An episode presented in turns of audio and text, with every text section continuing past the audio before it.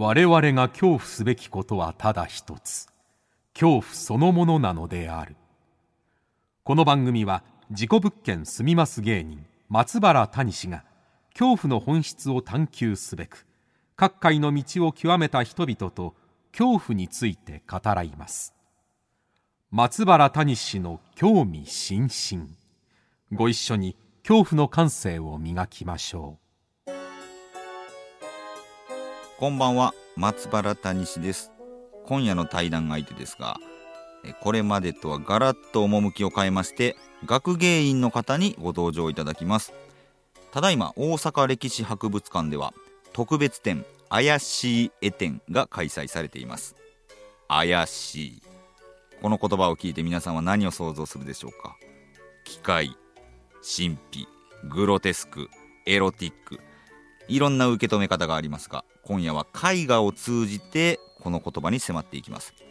お話を伺うのは怪しい絵展を開催している大阪歴史博物館の学芸員船越幹夫さん、えー、船越さんにはですねまあこのたくさんの怪しい絵たちの解説を、えー、していただきましてですねまあ目から鱗と言いますか僕普段美術館とかなかなかあんまり行く機会がなくてこういう絵画とかもどういう風に見たらいいのかなって正直わからない部分とか多かったんですけれども、まあ、船越さんのお話を聞くとあこうやって絵って見たらいいのだと。で絵から読み取れるものっていうのはこんなにたくさんあるんだっていうのがすごいあの分かりましたので、まあ、今からあの対談を聞いていただくとよりこの怪しい絵展皆さんも見に行きたくなるんじゃないかなと思います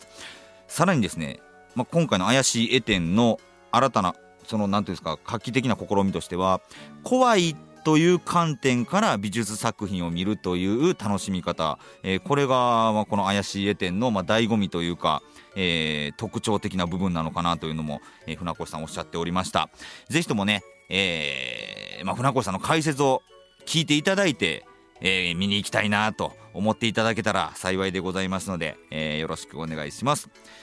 えー、この松原谷氏の興味津々はですね YouTube チャンネルでは写真も怪しい絵展の、えー、絵画の写真もアップしていますのでぜひ YouTube チャンネルでもお楽しみください。それではお聴きください。どうぞ。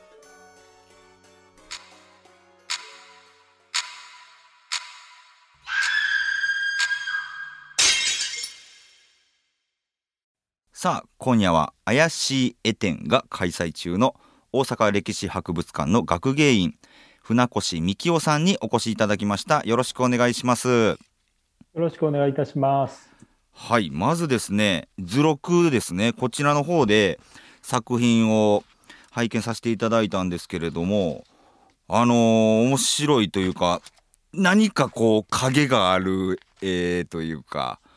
がたくさん揃っててこの魅力が何なんだろうなっていうのもちょっといろいろ聞かせていただきたいなと思うんですけれどもまずこの怪しい絵展こちら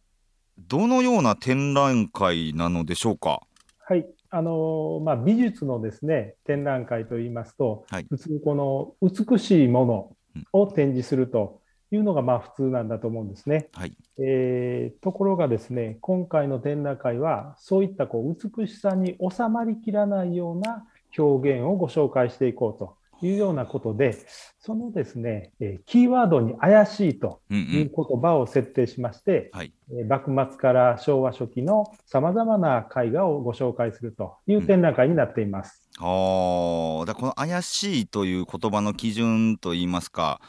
そういうものっていうのはこの収まりきらない部分ちょっと謎めいた部分であったりとか何か美しさからはみ出ている何かの部分っていうことになるんですかね。そうですよね、まあ、あの怪しいっていうのを漢字で書いてみますとね、うん、例えば妖怪の「妖」も怪しいですし「怪、ね、も怪しい。本当だ。あるいは奇妙のですね、奇という字も怪しいというふうな読み方もあるということで、はい、まあ、辞書なんかではですね、この不思議な現象に対する驚きの気持ちをですね、はい、表すというのが怪しいという言葉というふうに言われたりもしてますよね。なるほど。ちょっとこの怪奇、えー、じみたというか妖怪じみた部分も含まれたりするということですね。そうですね。なるほど、これは楽しみでございます。えー、今年の春にですね、まず東京の方で開催されたということなんですが、お客様の反応っていうんですかね、どんな感じだったんでしょうか？はい、これもあの大変、まあ、あのご好評いただきまして、特にやはりあの今回、女性の方がなんか多かったというふうにですね、伺っておりまして、来場者の方ですか、はい。はいへですね、今回、まあ、今日ご紹介するようなテーマが、うん、まあ、皆さんにこうグッとくるようなものがあったんではないかなというふうに受け止めています。なるほど。女性が見に来る、これ、これもなんかつながりそうですね。結構この番組でも中野信子さん脳科学者の方出ていただいた時に女性の方が怖さに対するだったりとかその恐怖だったりとかに対する快楽をあの感じる部分が多いのではないかという話をね聞いたりしてたんでちょっと関係あるかもしれないですね。面白いですね。ありがとうございます。じゃあ、えー、船越さんが思うこの展覧会の見どころえー、ズバリねあの今から見に行こうかなと思っている方にえー、ちょっとお伝えできればなと思うんですけれども、どんなところが見どころになったりするんでしょうか？2つありまして、はい、1つがですね、絵の背後に潜む物語を読み解くという、うん、そういうことなんです。ほうほう。これはどういうことかというと、まあ、絵画にはですね、モチーフとかテーマがまあ設定されています、うん、で。こういったモチーフやテーマというものは、はっきりこうパッと見て分かるものもあれば、はい、隠されているものもあります。でそういったものをですね、えー、見ながら絵を読み解く解いていくと非常にこう理解が深まってですね、えー、絵を見る面白さが増すというようなことそれがまあ一つなんです。はい、もう一つがですね、えー、先ほどのまあ女性の方たくさんあのご観覧いただいているということなんですが、はい、あの女性がどう描かれているかということをまあ見ていきたいということなんですね。であのまあ、ご承知のようにですね女性のまあ社会的なこう位置っていうのはですね時代によってさまざまに変わってきますし、はい、私たちあの男性ですけれども男性から見た女性感もですね、はい、いろんなまあ女性感があると、そういったものがやはりそれぞれのですね絵画に表現をされています。うんうん、でその一方でですね今回あの女性画家の描いた作品も非常にたくさん出品させていただいてますので、はいはい、そういった表現にも注目していただきたいと思っています。なるほど。あの僕この図録を少し読ませていただいて気になったのがですねその、まあ、今回の怪しい絵展にやっぱ女性の絵がすごいたくさん展示されているということで女性の方がこうやっぱり怪しさっていうのを表現しやすいというか女性を描くことによって怪しさを表現するっていうのがやっぱりこの特徴的なのかなとか思うんですけれども例えば鬼であったりとか妖怪であったりとかってその時代の虐げられていた者たちが虐げていた側の人間にとっては実は恐怖であるというかこちらの方が優位に立ってるからこそこのなんか復讐を怖がるというかねなんかそういう意味で結構恐ろしいものとして描いたりする作品って多いと思うんですけどこれ女性もやっぱりそういう当時はあの描かれ方をしてたのかなとか勝手に想像しちゃったりしたんですけど。あそうですよねあのですからあの、まあ、前近代ですね江戸時代までの社会というのがですね、うん、あの社会の中心にまあ男性がいると、まあ、男社会であったわけですけれども、はい、その時にその社会のまあ終焉へりの部分ですよね。外側の部分に、まあ、女性も含めた今おっしゃったようなさまざ、まな人がいてそれがその中心にいる男性にとってはやはりこうつかみどころのない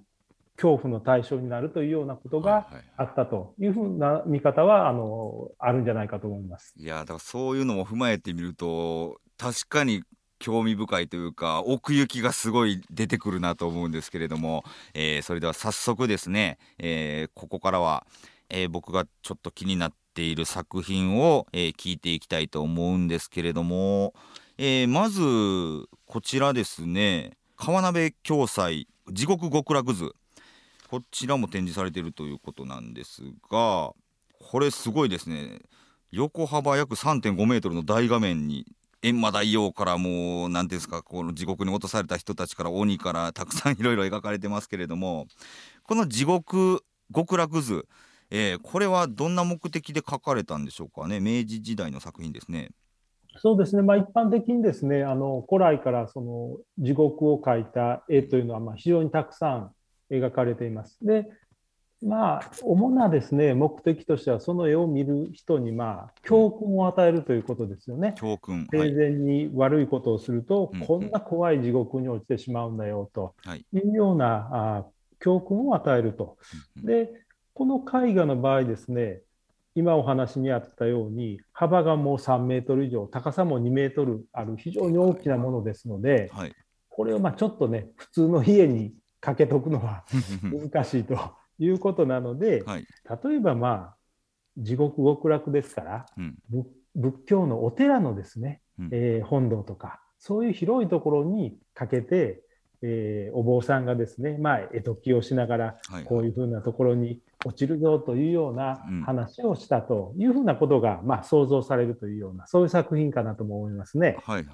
まあ、この、ね、地獄図とかいろんな方書かれてると思うんですけどやっぱこの川鍋暁斎ですよね。この人の作品ってなんというかなんか迫力はあって怖いんだけどどこかちょっとコミカルな部分があると言いますか。そうですね、はい、あの暁斎はですねもう近年ずっと注目度が高まっている画家なんですけれども、うん、あの今おっしゃったようなそのコミカルなですね、うん、戯画とか、まあ、風刺画のようなものを、まあ、よくした人で、江戸時代の終わりの方の天保年間に生まれるんですけど、まあ、明治の半ばぐらいまで、えー、生きてますのでね、この、幕末維新期をですね、そういう戯画、風刺画を描いていったと。でそういったことですから、ちょっとこのですね、地獄極楽図も、少しですね、まあ、怖い場所を描いてるんだけども、なんかおかしいというようなですね。ないですよね、この閻魔大王の横の、この、なんていうんですかね、家来みたいな人が なんか、冷静に何を書いてるか見てる様とか、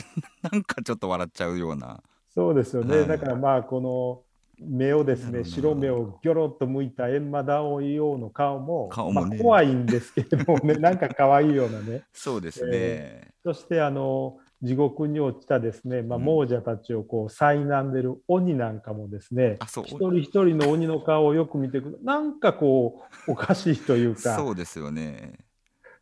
確かに。そんなねなんかこう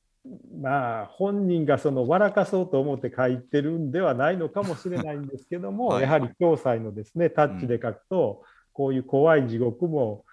くすっと笑えるような世界にまあ変わっていくということなのかもしれません。なるほど。いやこの なんて言うんだろう怖いかなって思ったらちょっと面白いっていうなんか逆の怪しさみたいなんが まずこの地獄極楽図に描かれてるなっていうのも面白いなと思うんですけれども、えー、続きまして、えー、こちらですね月岡義俊、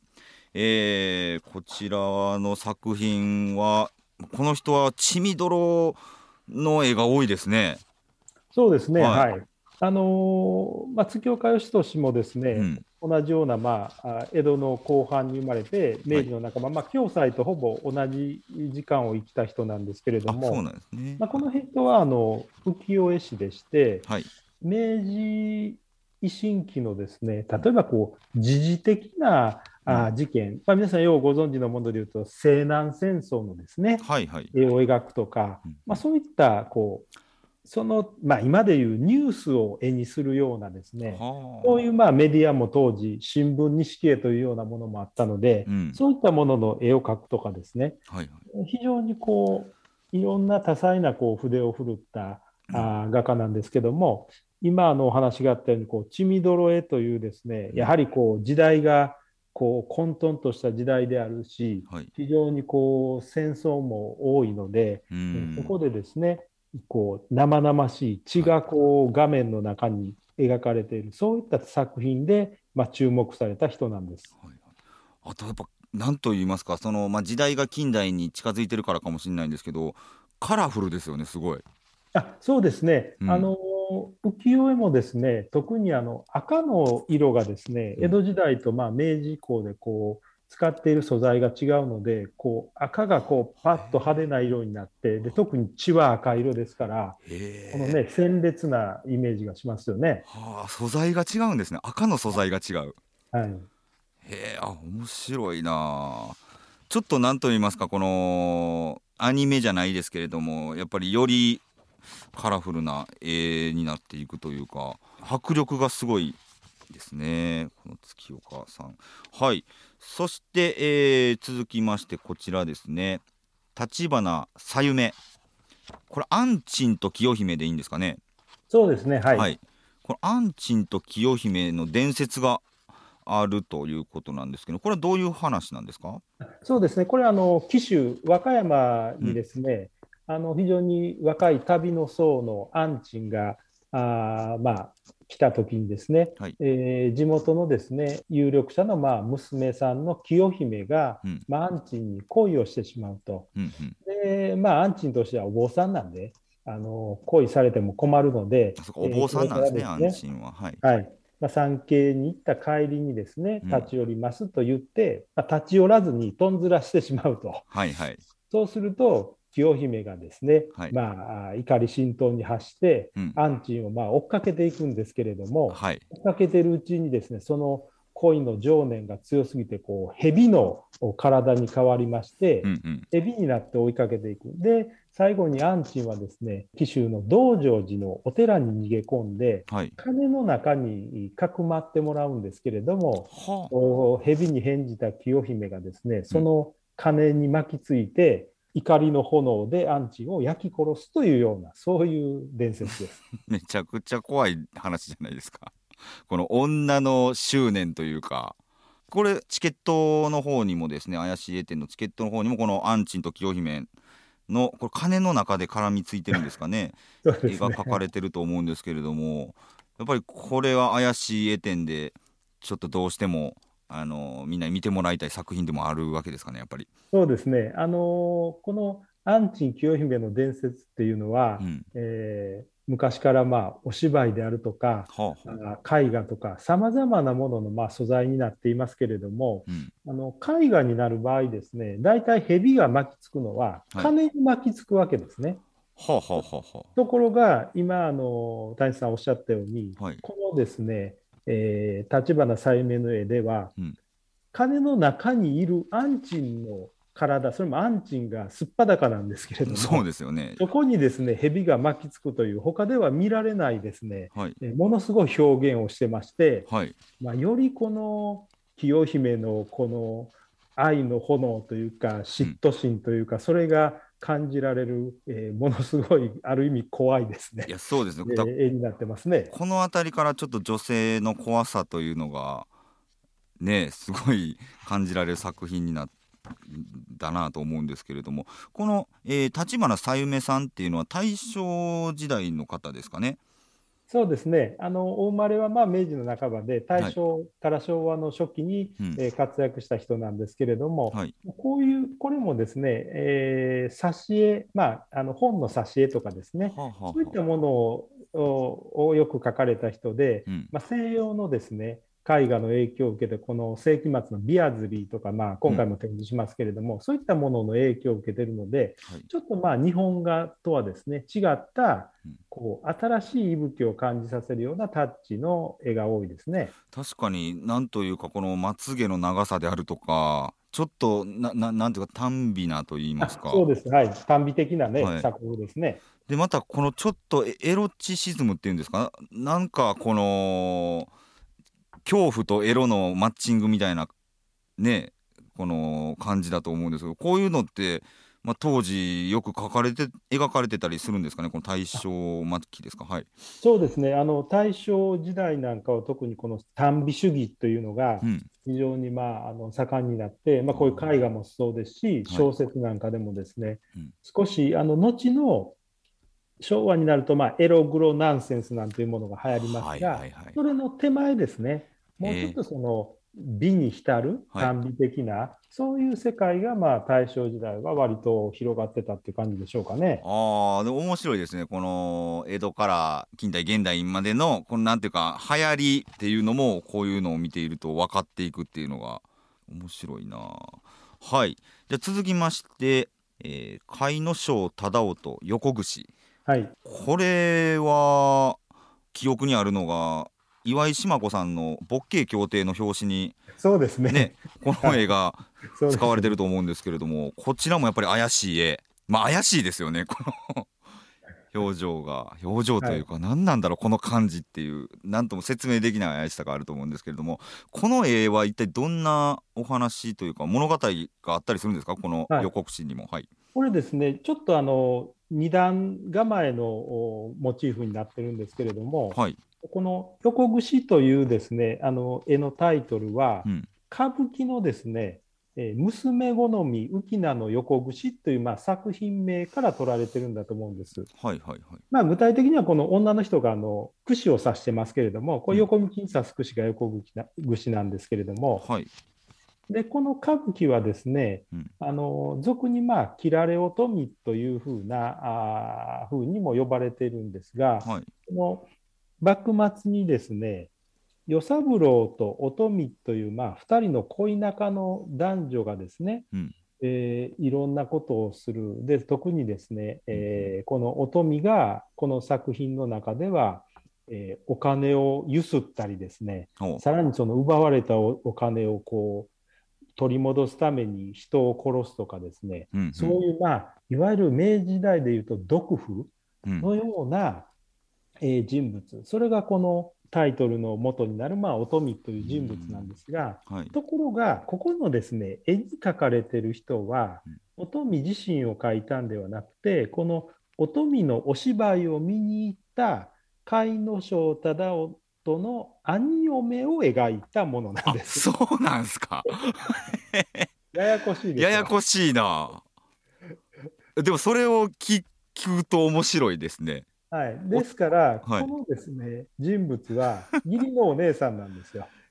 でこれ義理のお姉さんと乙女をちょっと重ね合わせてるということになるんですかね。そうですねだからお姉さんがお芝居をまあ見に行った日にね 家帰ってきてね忠夫に「いや今日こんなお芝居見に行ってきてこうなかなか良かったわ」っていうようなところからこう発想しましてね。でそのお姉さんの姿をまあ描いたんですけれども、うん、このですね横串っていうのは、まあ、現在分かっているのでは、まあ、3つ作品がまあ残っていましてね。あ3つあるんですはい、はい、で今のご紹介しているもの以外のものは、顔がですねもうちょっとマイルで本当のお姉さんに近い顔に描かれてるんですがそうですね。あの大正5年の作品と大正7年の作品が今、はい、はいありますですからこの7年の方がですね、はい、どっちかといったらリアルなお姉さんに近い顔確かにちょっと柔和なというか、はい、自然な感じがしますね。だからちょっとですね、この今ご紹介している方は顔を怖いように持ってるというか、なんでしょうね、こなんかああ青さが混じってるのかな、白さに、はい、なんだろう。でまあ、目のところがですね、はい、だいぶこう描いてる感じ、怖い目になってますね。確かに目が目がすごいなんかななんて言ったらいいんだろう。ねえ。このににじんでるでもないけどなんか微妙な色使いで深みがあるというか。はあ確かに。目が目が違う。ですからまあそういうふうなですね、えー、いろいろですねこの絵の描かれた背景をするとこうここに描かれてる女性がこう二重の意味で見えてきて、はい、まあ、なかなか面白い作品かなと思うんですよね。面白いななんか僕その子供の頃とか美術館とか行っても学生の頃とか行ってもなんかこの作品の面白がり方がちょっと分からなくてなんか流してしまったりしちゃうんですけれどもそうやって説明をしていただくとなんか一つの作品ともう一個の作品を比べたりして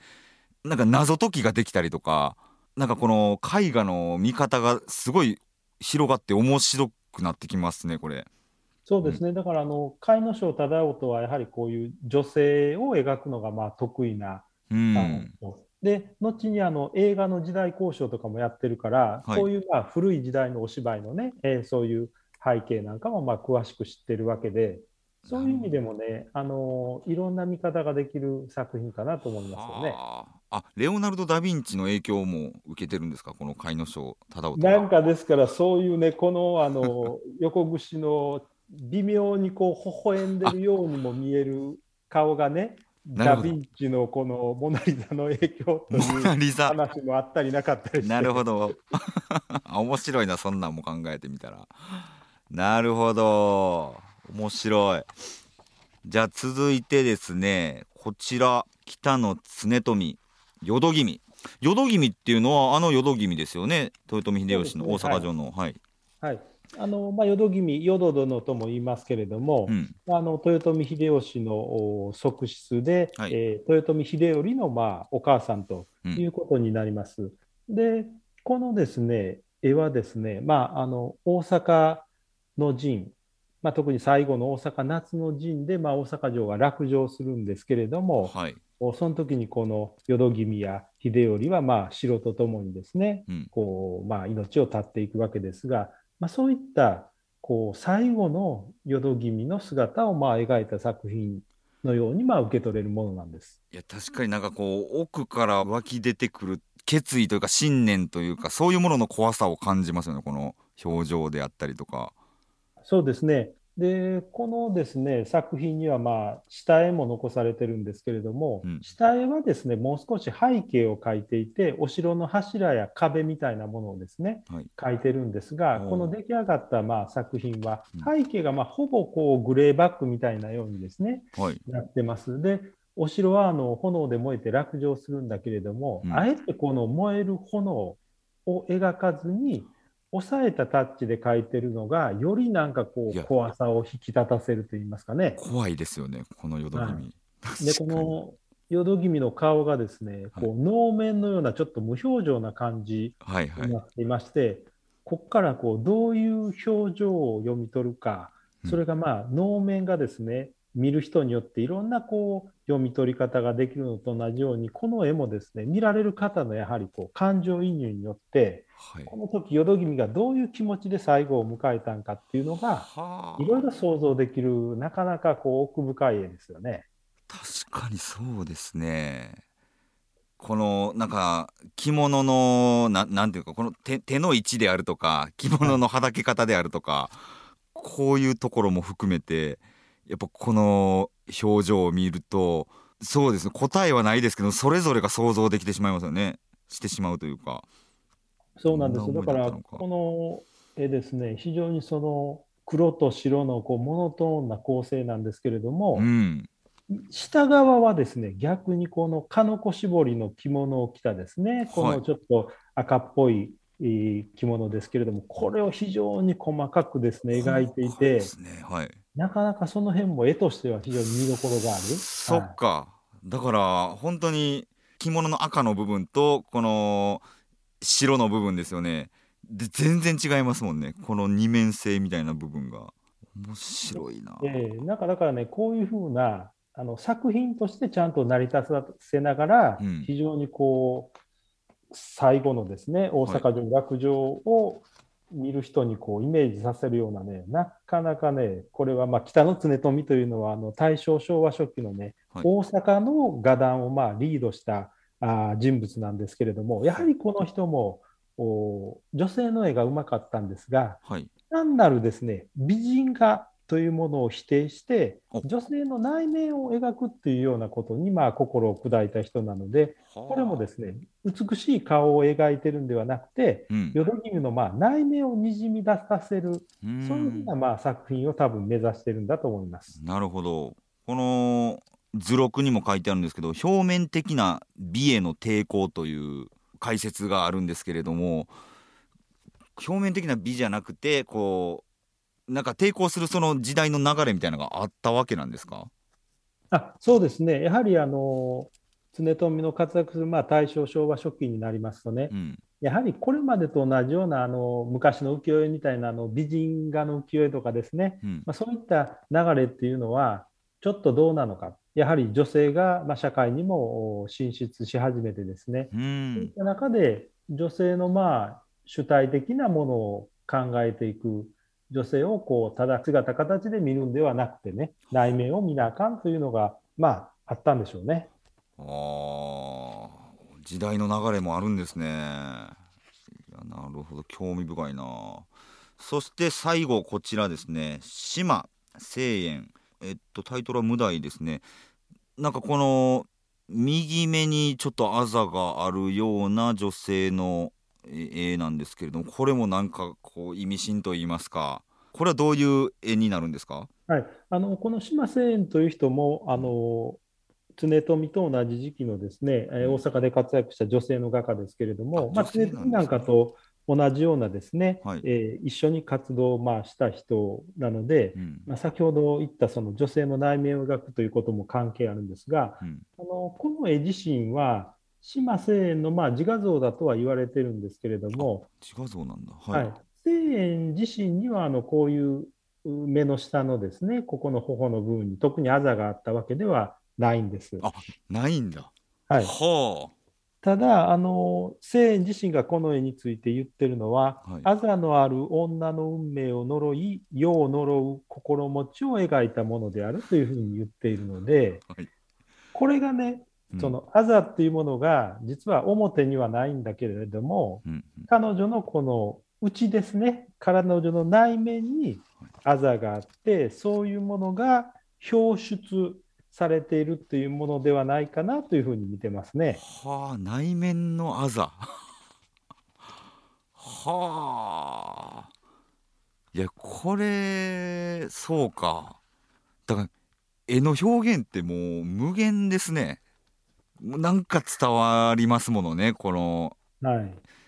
表情と、そうか、この黒くにじみ出たあざ。これ、ぜひちょっと生で見ていただきたいなと思うんですけれども、は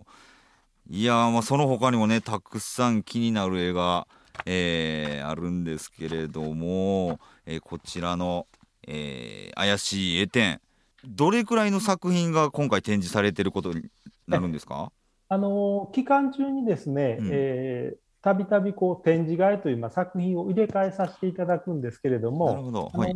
総数としてはまあ150件ほど出させていただきますんで、こう展示会のたんびにですね、見てきて、見に来ていただくと、いろんな作品がこう見られて楽しいんではないかと思います。ああ、なるほど、いいですね。そうか。じゃあ、何回でも行ける感じですね。そうですね、はい。ええー、まあ、この怪しい絵展を通してですね、やっぱこう、船越さん的に一番、まあ、どどんなふうな見方をしてもらいたいとかありますか？皆さんに。そうですね、やはりあのただですね、えー、絵を見るときに、あ、綺麗やなとか、うん、あの、ようそっくり描けてんなとかっていう見方がまあ一つあるわけですけれども、はい、今回はあえてですね、そういった見方じゃない見方をしていただくという意味で、うんうん、その美しいと一言で言えないような作品ばかりをまあ集めていますので、その作品のやはり背後に隠されたですね、意味だとか、ストーリーだとか、そういったものをですね、はい、想像しながら見ていただくと、これまであの皆さんが見てこられた美術展と全然違ったこう見方ができるんではないかと思いますね。うん。確かにちょっと行きたいな僕もこれ女性が多かったっていうのも、まあ、東京での展示にではなんかすごい納得がいくというかやっぱ重ね合わせれる部分がいっぱいありそうですよね。そうですよね。だからあのまあ、皆さんが、女性の方って普通ね、美術展にもあのよく来ていただくんですけれども、うん、やはり今回のようなちょっと怪しいものに、うん、えー、日頃魅力をこう感じられてる方もまあ多いし、はい、でそういった絵ばっかりをある意味集めさせていただいてるんでね、うん、皆さん、まあ、これはちょっと一回見とかないとあかんなと思っていただいてるんではないかと思うんですけどね。はい。あと僕、やっぱ男性にも見てもらいたいなってすごい思いましたね。この、なんだろう、このモヤモヤする感じって、多分、恐怖に近いものだと思うんですよ。これ、勇気を出して、この男性の皆さん、ぜひ、怪しい絵展をにご来場いただいて女性の奥からにじみ出るな怪しさ深さまあ怖さをねちょっと体感してもらいたいなとなんか感じました、えー、船越さん、まあ、いかがでしたでしょうか？はいあのー、まあ、こうやってですね今日、うん、あのまあいつも怖いもののですね、はい、えー、ことを扱っておられる、まあ、番組に、出演させていただいてやっぱりこういった観点で美術作品を見るのもなかなか新鮮でいいなというね、ことを改めて思いました。そういうことで、大地さんからいろいろお話を聞いてですね、はい、まあそうかそうか、こんな見方をしたら面白いなというようなことをね、私もま改めて、えー、感じたところです。わありがとうございます。ということで、えー、本日は大阪歴史博物館の学芸員船越幹夫さんにお話いただきました。船越さんどうもありがとうございました。ありがとうございました。ありがとうございました。